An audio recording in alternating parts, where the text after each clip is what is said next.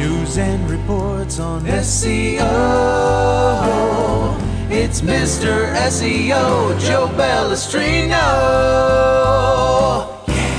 Hi, this is Joe Balestrino, owner and operator of MrSEO.com, and welcome to my podcast. Today I have with me Alan Rabinowitz from uh, SEO Image. How you doing, Alan? I'm doing good. How about yourself? Okay, I'm doing fine. Um, Alan, um, can you tell us a little bit of, well, before I do that, I mean, this is the first time I've done an interview, so I might butcher it. Um, it, um, a lot of people know me. I can, I can help you butcher it. well, you know, uh, the reason why I wanted you to be the first guest is because you and I have a good rapport together, and um, um, I don't want people to confuse you with the other Alan, who's Alan Schneider, who's who's my partner with Mr. SEO. Um, he's become famous now for doing his Steve Irwin impressions and um, you know he's kind of gotten known for that, but that's totally different. So I don't want people to confuse him with you. Okay. Um, but you you run and operate uh, SEO Image. Yes. Uh, can you can you tell us a little bit about um, you know your company and you?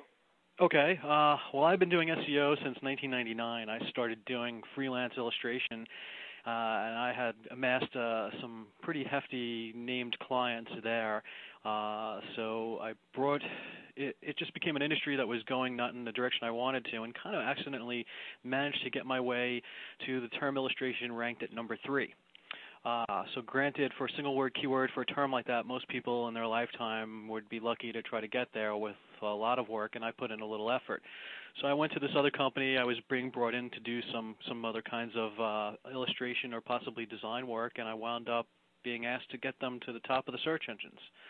So for certain terms uh, in the photography industry, I brought them into top 10 and generally top three for most of these terms where they were outranking some major heavy you know heavy hitting names out there companies that are monster companies and and have been very easy to find throughout the internet. And this was a little smaller firm but is well known and well established that was blowing these guys away so I started doing that in the in the late 90s, uh, and it just kind of turned out to be a full-time gig. And in 2003, uh, I brought all my clients together that I had been either staff for or kind of like part-time for, and brought them into SEO Image and started to make that my company and grounded it on 57th Street over in Manhattan in a very nice area with, you know, a, a, a lot of people don't know this about me, but I love Starbucks, and I think it's it's kind of on purpose because they built a Starbucks right across the street from my building, and right on the corner of my building, so I could go across the street or to the left. In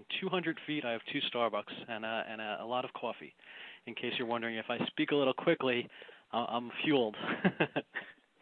Well, I mean, in this business, I mean, uh, most SEOs that I talk to usually work really long hours, and uh, usually burn the midnight oil uh, quite often. So uh, you know that extra shot of caffeine can can go a long way.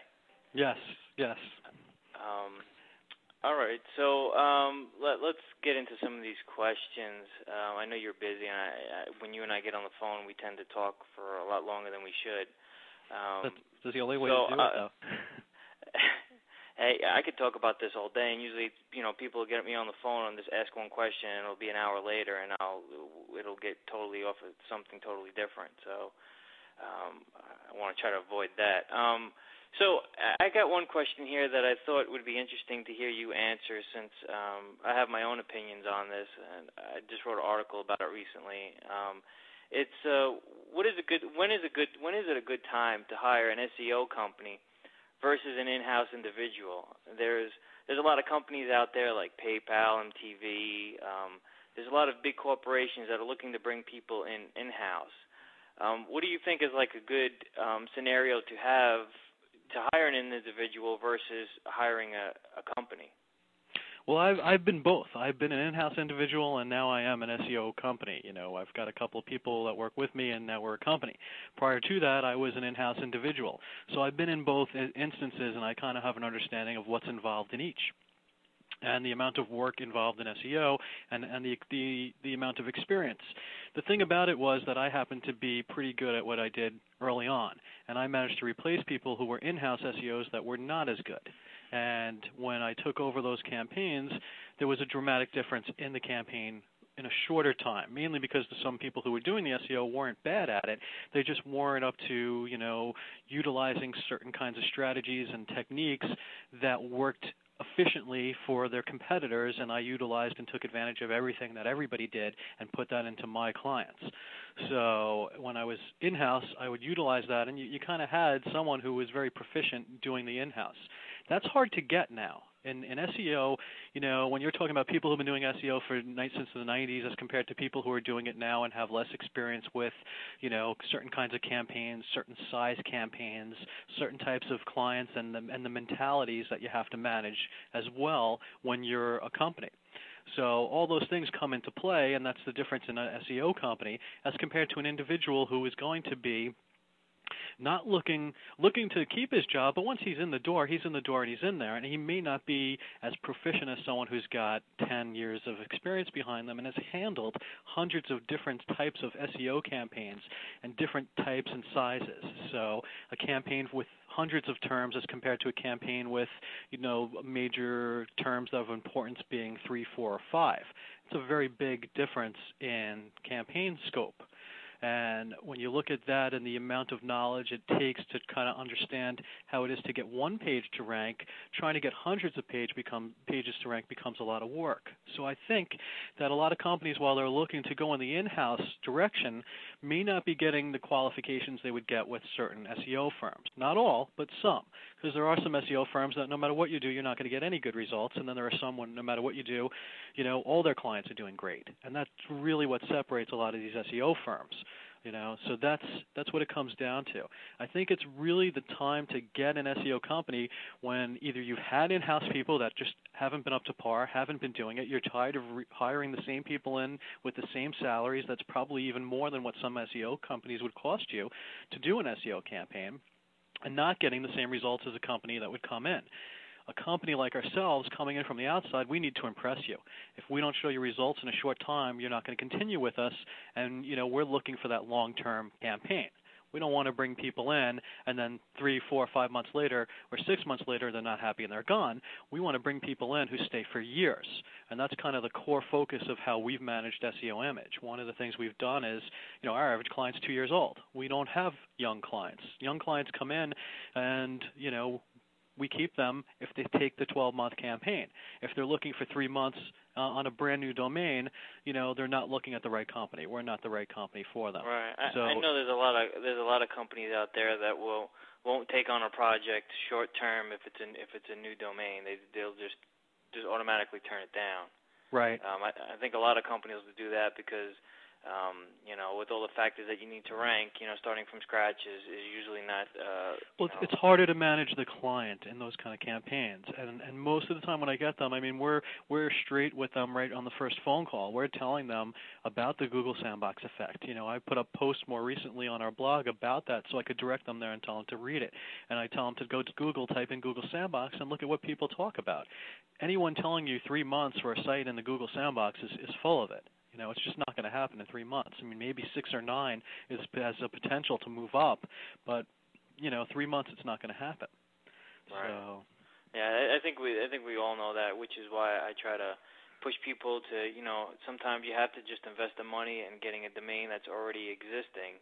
Um, you know, and I've gotten into debates with people that sell domains, which is another long story how um, you know, you have to get the domain before it expires. You don't want to wait until it expires and then try to claim it because it's it's just going to be like starting from scratch. Well, those are the old tricks that were used in like 2004. There were a lot of people that were really big into that. It became a big frenzy, and people trying to go out there find the, you know, that's when all these domain snap companies came out, and they were, you know, trying to beat everyone to the punch of getting that domain first when they would expire. And that was back in the day prior to the the page rank being uh, and the rankings being you know diminished when a site would expire. So there were sites that were out there in 2004, people were buying them, or 2003, 2004, people were buying them right off pending delete to avoid the Google sandbox as well, and to recycle traffic. So there are two reasons back then people were doing it. Some of them were looking at it from the search perspective of putting up those, you know, 50 million search landing pages that have all these kind of paid advertising links from every search engine in the world out there on there, and those guys were looking to recycle the traffic. A lot of people, you know, like you mentioned, have been looking today to try to get that domain before it hits that pending delete stage, before it deletes. You know, once a domain deletes, it's dead by Google and goes back into a sandbox, or we're not, we're not 100% sure what they do.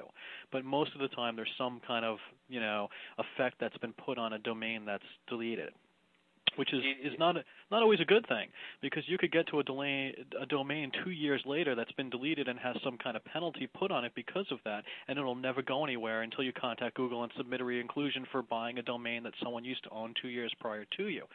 You know, there's no definitive answer that's that's that's Google has that at least that I've found that Google has stated on on these domains and when is a good time to buy it because some domains you get because you want the domain and you're doing something right and you're not buying something because it's off someone's uh you know to try to to try to beat that you know age factor the age factor is one thing. It falls into the gray area of SEO, though. You know, it goes into gray being, you know, is this a legitimate practice to take a domain that was used for something else and try to recycle it before it expires and take advantage of age factors.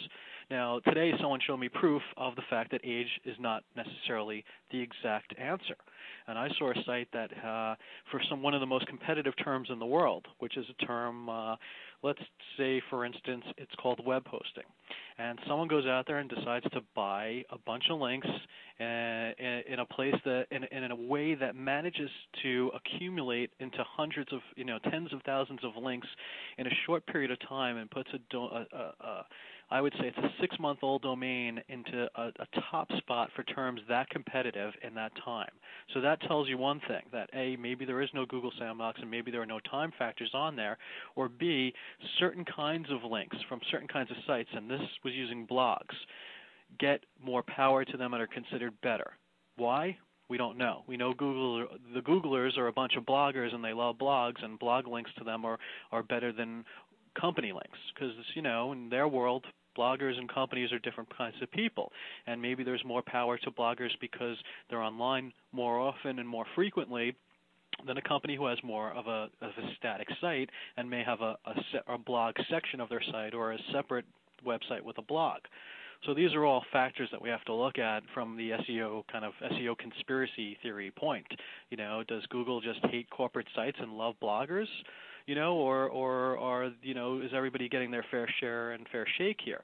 Has too much spam been put onto these you know more static sites as compared to the blogs?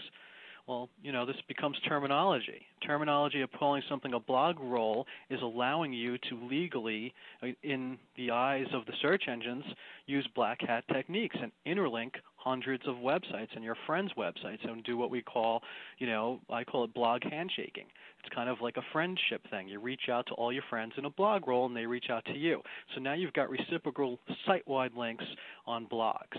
And that has a factor in helping certain sites rank as well today. I see a lot of bloggers that are out there that I wouldn't necessarily call, you know, the best SEO people in the world, but they're knowledgeable people and they write very interesting articles about a lot of concepts and they're all over the place because of the blog handshaking. Now, that blog roll with all those links, call it, you know, a uh, a link section on someone's website, and that's spam. Now you're interlinking a bunch of websites together that are corporate or aren't really act right, and now it's spam. But we call it a blog roll, and it's okay. It's acceptable. You know, go to some of these big blogs and look at how many links they link off to. I mean, it's a mess of them. It's it's even ugly looking in appearance but it's acceptable, and that's what factors into certain sites doing well in shorter periods of time. Well, Having well, links. I'm sorry. Go ahead.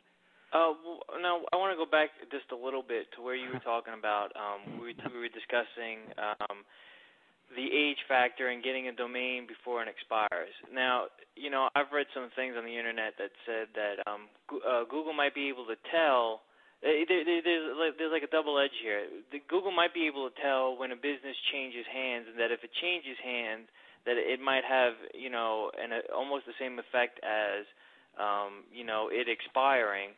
But on, on the other hand, some people say, well, if it's if it's like buying a business, if you bought a storefront and you know you bought the company from the owner, you get the inventory and everything. So technically, you should be okay. But on the other hand, some people are saying, well, if um, you know if if you switch if it switches ownership, that they might you know penalize you against that you know penalize you know put that against you because you the, the ownership has changed hands. So do you think there's any like you know any you know truth to that?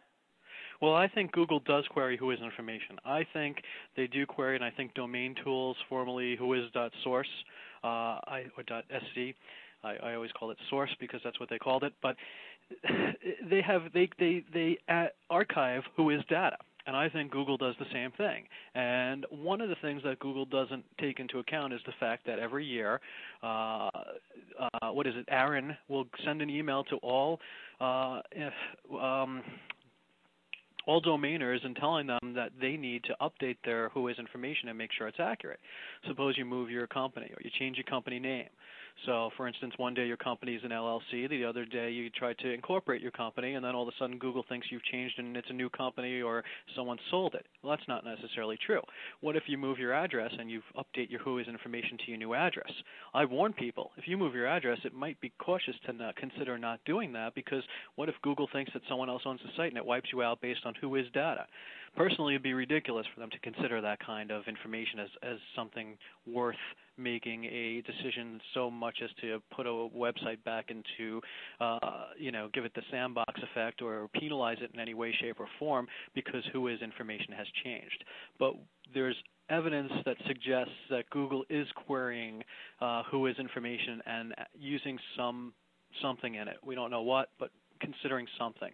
You know, if a if a company name was used to be an individual and then they put a company in there, who knows what they're going to consider doing? You know, that that's a it's a really unknown and no I don't think there's any definitive answer to that question, but I think there, you know, if you if you think about it, there's there's a very high potential that at some points in time they may have considered it or even done it. You know, you're in a day and age where stuff that penalized sites a, a, year ago and still has sites penalized no longer penalizes them anymore. And now it's actually acceptable. So you got link baiting, which guys that were were doing link baiting for years, and one of them was well known for ranking for a term that was extremely competitive called SEO. And one of them ranked very well, got to page one, and then Google decided to ban him.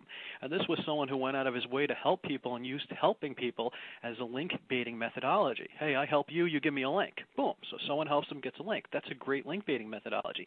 Use that today, it's acceptable. Used a year and a half ago or two years ago, it may not have been. It might have fall, fell into the gray area then.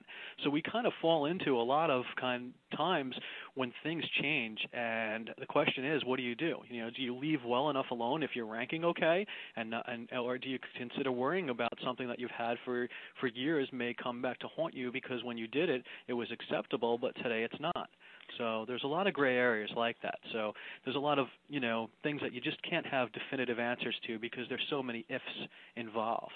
And we, what, the only thing about, we oh, sorry, I can't That's okay. Go ahead.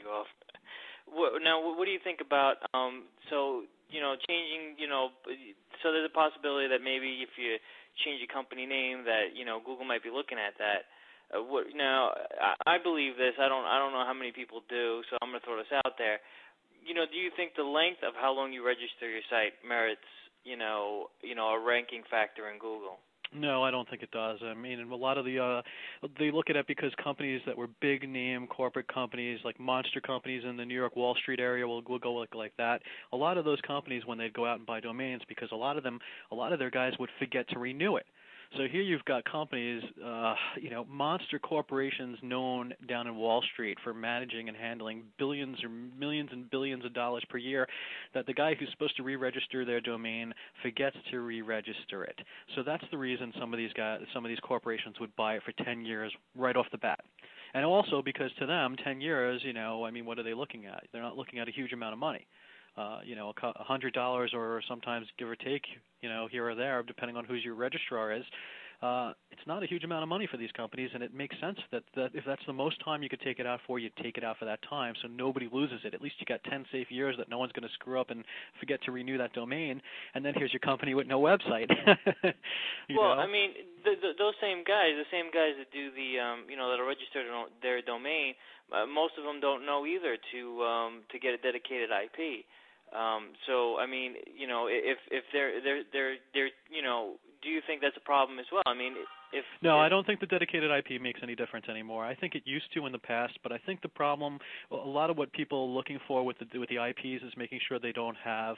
Uh, I read this recently about what we call they call bogons, which is when his IP is never actually registered. It's like a private IP address, and someone puts a website on it. It does cause issues with the site, and it mean the site may never rank. Something to do with that IP to do with that IP. We've also seen situations where moving a website from one host to another host has changed their rankings dramatically overnight and then we've seen some where it didn't make a difference. So there are, there there are times where we just can't figure out exactly what it is, but sometimes moving sites from either a non-dedicated environment to a dedicated environment has made a difference, but other times it hasn't. But I've had clients that have not been dedicated that rank in the top 3 for their search terms or in top 10 for extremely competitive terms. So I don't believe that it makes a difference. I used to f- believe that, but the more I've experienced a lot of sites the you know dedicated or not dedicated, it doesn't seem to make much of a difference to me. I've also at some points in time got really extremely SEO paranoid and felt that if you were on the same IP address as someone else with the same service, that that could be seen as to the same company owning that, and that company and and then both sites would be banned because it would be someone with more than one website, which you know granted, I think Google gets, lets you most companies today get away with a couple of websites, you know, unless you're excessive and have a hundred or more. I think that um, you know that was one situation that we did see. Uh, but what about um, interlinking? Like, say, let's say I had four sites that were on the same IP address and they were all linked to each other. Would that have any ne- negative effect? Four sites on the same IP address that were interlinked together, together would it have a negative effect? I would think so. Yes. So in that case, it would pay to have a dedicated IP. However, if you still own that dedicated IP and you have those four sites on your own dedicated IP, you're giving yourself away just as well right there that you're interlinking your network. Some in, some companies can get away with interlinking networks. The larger you are, the more app, the more capable uh, of it being overlooked when someone looks at it. A legitimate kind of company or a company that's considered more legitimate because it's a well household name or a very big known name online uh, you know, and they have like, you know, a site about apartments, a site about cars, a site about careers. You know who I'm talking about right away. Mm-hmm. That kind of interlinked network network is is okay, but you know, Joe Schmo doing it or an SEO person doing that same kind of thing may not be okay. Why? because the intentions of one person may be different from another, and that's what they're trying to trying to look into. If things seem hidden, I read somewhere in one of Matt Cutts' posts that eh, he could never figure out why some people will always Whois privacy a second domain but keep one domain registered public well, maybe people don't want to be contacted for the second or third domain, or personally feel that it's not developed under a person or a company, but don't feel it's appropriate to have out there. Maybe there's a bunch of different reasons, but that's not important. The reason it being pri- the reason it's private they don't they don't really want to get involved in. That doesn't really matter. What matters is well maybe there's maybe there's some trickery going on because it's private.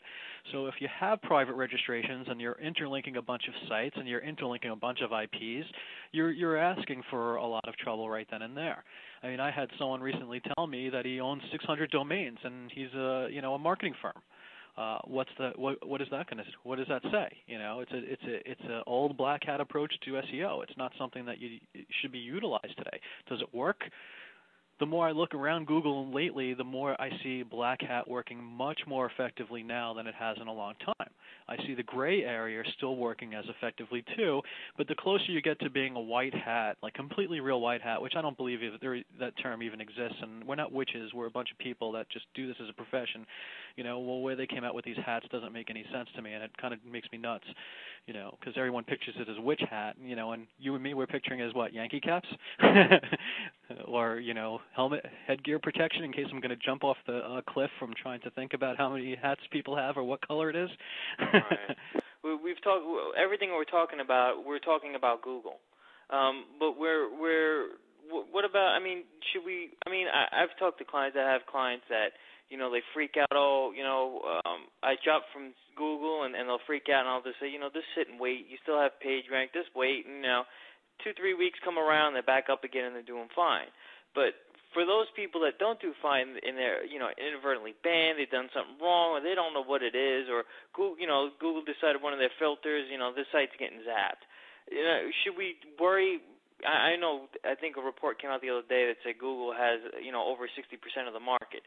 Should everybody be focusing just on Google? I mean, it, should we focus on Yahoo and MSN, or should we not care and just write everything on Google? I mean, if we did lose sight of Google, if one of our sites disappeared off of Google, like this client I was talking with, they freaked out because all their business came from Google because they weren't optimized for Yahoo.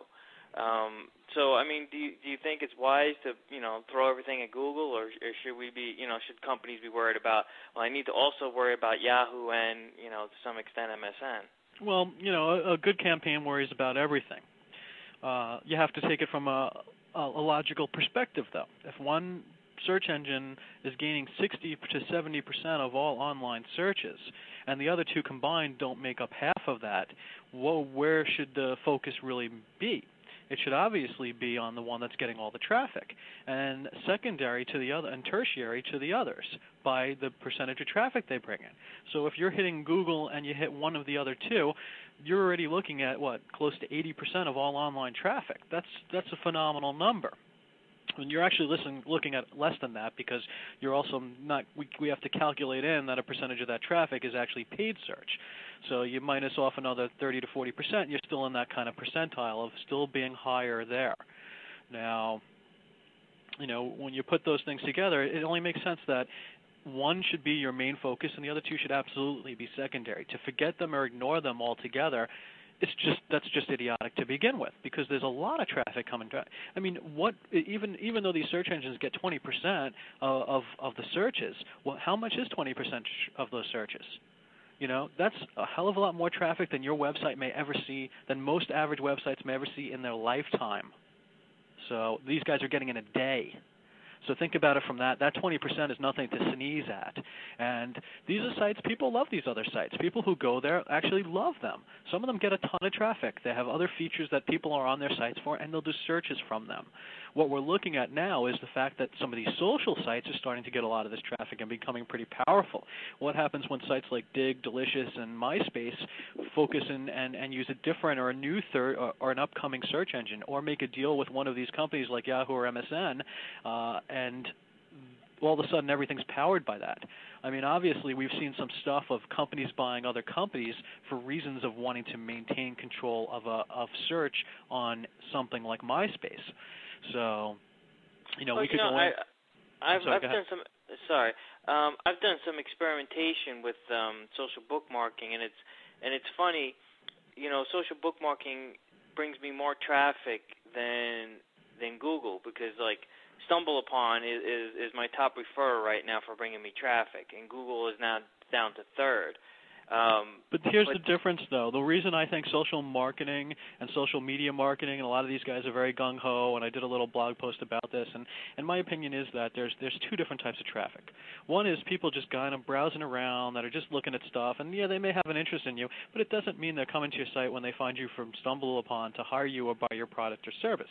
Right, when they look for you in a search engine, the, I believe that these people are more focused upon an answer to a question.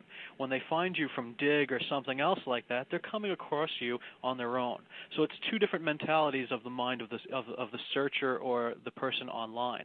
So I don't feel that social media marketing brings in the right kind of qualified traffic or high converting traffic that a search engine may. And even a pay-per-click ad brings in a higher converter. People who are clicking on those paid links, generally, if they're clicking it from like from a search engine, I found that those people are high converters, and that's why pay-per-click becomes a very good campaign for a lot of companies now, and it's something that should not be overlooked. I mean, there's naturally there's only 10 places that anybody could be that are getting traffic. And of those 10, the top 5 or 6 are really getting a good percentage of traffic. The rest are just, you know, happy to be on page 1, but they're still, you know, gaining traffic, but they're still it's it's a dramatic difference. It's huge. So, you know, all that, you know, being said, you could kind of common sense a lot of these things out about what should be your approach when you're marketing, what should be the type of campaign, what should be the type of traffic you go after. If you go after the right kind of traffic, you can have the right kind of return.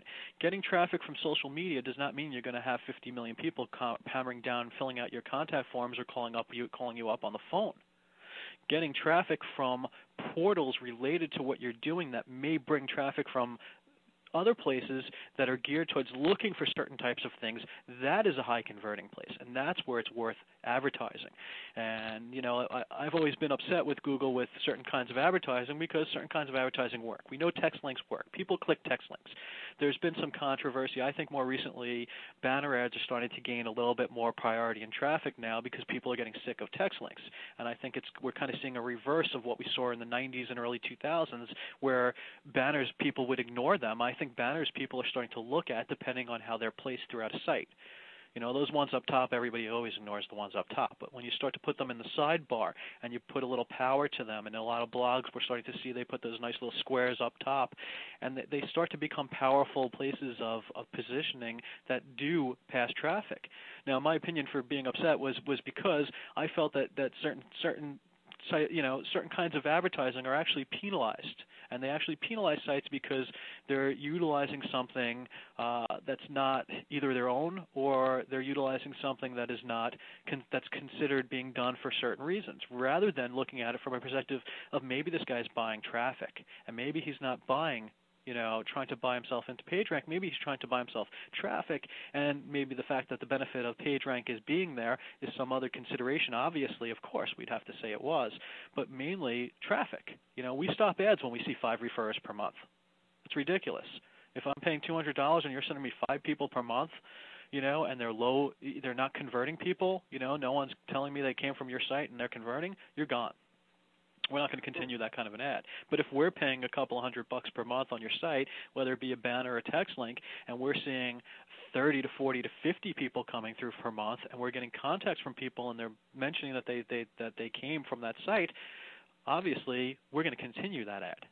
So we have to kind of look at things from certain perspectives, which is why we see a lot of shifts in certain types of advertising. The only thing I do avoid is the 302 redirect advertising, which is generally tracked because I feel 302s hijack websites, and I think that there's been a lot of problems with certain kinds of advertising that have actually hurt websites, and I think some cases might be hurt them permanently, even from 302 hijacks or 302 redirects. It's a bad redirect to use, and sometimes causes a lot of errors if search engines can't, you know, they, if they fumble on it. Right, right, and and uh, you had mentioned something that was going to be one of my questions, talking about buying links. And I, you know, I work with some clients that are interested in buying links, and you know, I, I'm like you. I have the mindset where if you're gonna buy links, don't buy them for the PR. I mean, it's nice to have a link and have your anchor text in there and, and send them to the right page and all that, but you know, I tell them you need to track it because if you don't track it and you don't know what you're getting out of it, you know, because even if you if you even if you did find a site that wasn't being tracked and you did pay, you know, buy it for, you know, page rank reasons, you know, if you did buy it for page rank reasons, once you stop paying for that ad, unless you bought an ad that's indefinite, once you stop paying for it, you're gonna it's gonna go away. Mm-hmm. Um, so I always tell people if you're gonna buy something, to make sure it's relevant to what you do, and and a lot of people get roped into buying ads that are on the bottom of a page in a footer, where you know you usually want to buy an you know a link that's higher up on the page that people are actually going to see and click on.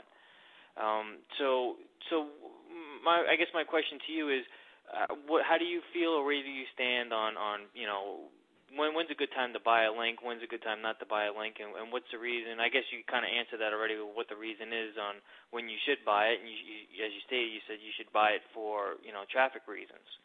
Well, definitely. Well, now we're in an age where there's a lot of reasons to buy it. So you want to buy it because it has regional factors. So you've got a site that ranks in the wrong region, you need to try to correct that. You want to buy a site on any site related to that region that you want to get into. So if you're trying to capture a specific state or a specific country, you want to try to pile up a certain kind of kind of links. Then it's okay to buy advertising no matter where you get it. You're going to be needing it, but you want to get it in the right spots in powerful sites. There are some times where you buy ads and those ads start to rank. People type in certain keywords and boom, page one, here's an ad that I have out on page one for a term that I don't rank in naturally. So people going to that, clicking through it and clicking on the ad, which is kind of sometimes a directory listing even, ranking on page one for some competitive terms because it's a very powerful site. Why wouldn't you take advantage of that? So that's one time to consider buying advertising. Another time is because the site ranks for, you know, you get a site that ranks for web design and on page one of Google, who wouldn't want to be on that as a web designer? It makes perfect sense that there could be a lot of traffic passing. Sometimes there's no availabilities for certain types of links, so you take whatever you can get. Some links may pass on, some links don't. Then you look at your refers and you make a decision on whether you want to keep that ad if it's worth continuing with buying ads solely for PageRank, it's it's gray hat approach. Does it work? Absolutely works. Absolutely. To this day, I could show you some high-powered text links from high-powered sites. And we're not talking little mom and pop shops. We're talking about some of the big big shops that are currently dominating the searches for many types of products. So, and these guys are all 100% completely buying text links or Secondary is the affiliate links, but using direct links in the affiliates or paying people to post their links to make it look like it's an affiliate set, but it's really a text ad, a bunch of text ads mixed in. So we're seeing a lot of times where we're starting to see ads like that. Buying certain kinds of ads, like like what I said, you got you buy an ad and it rank, starts to rank.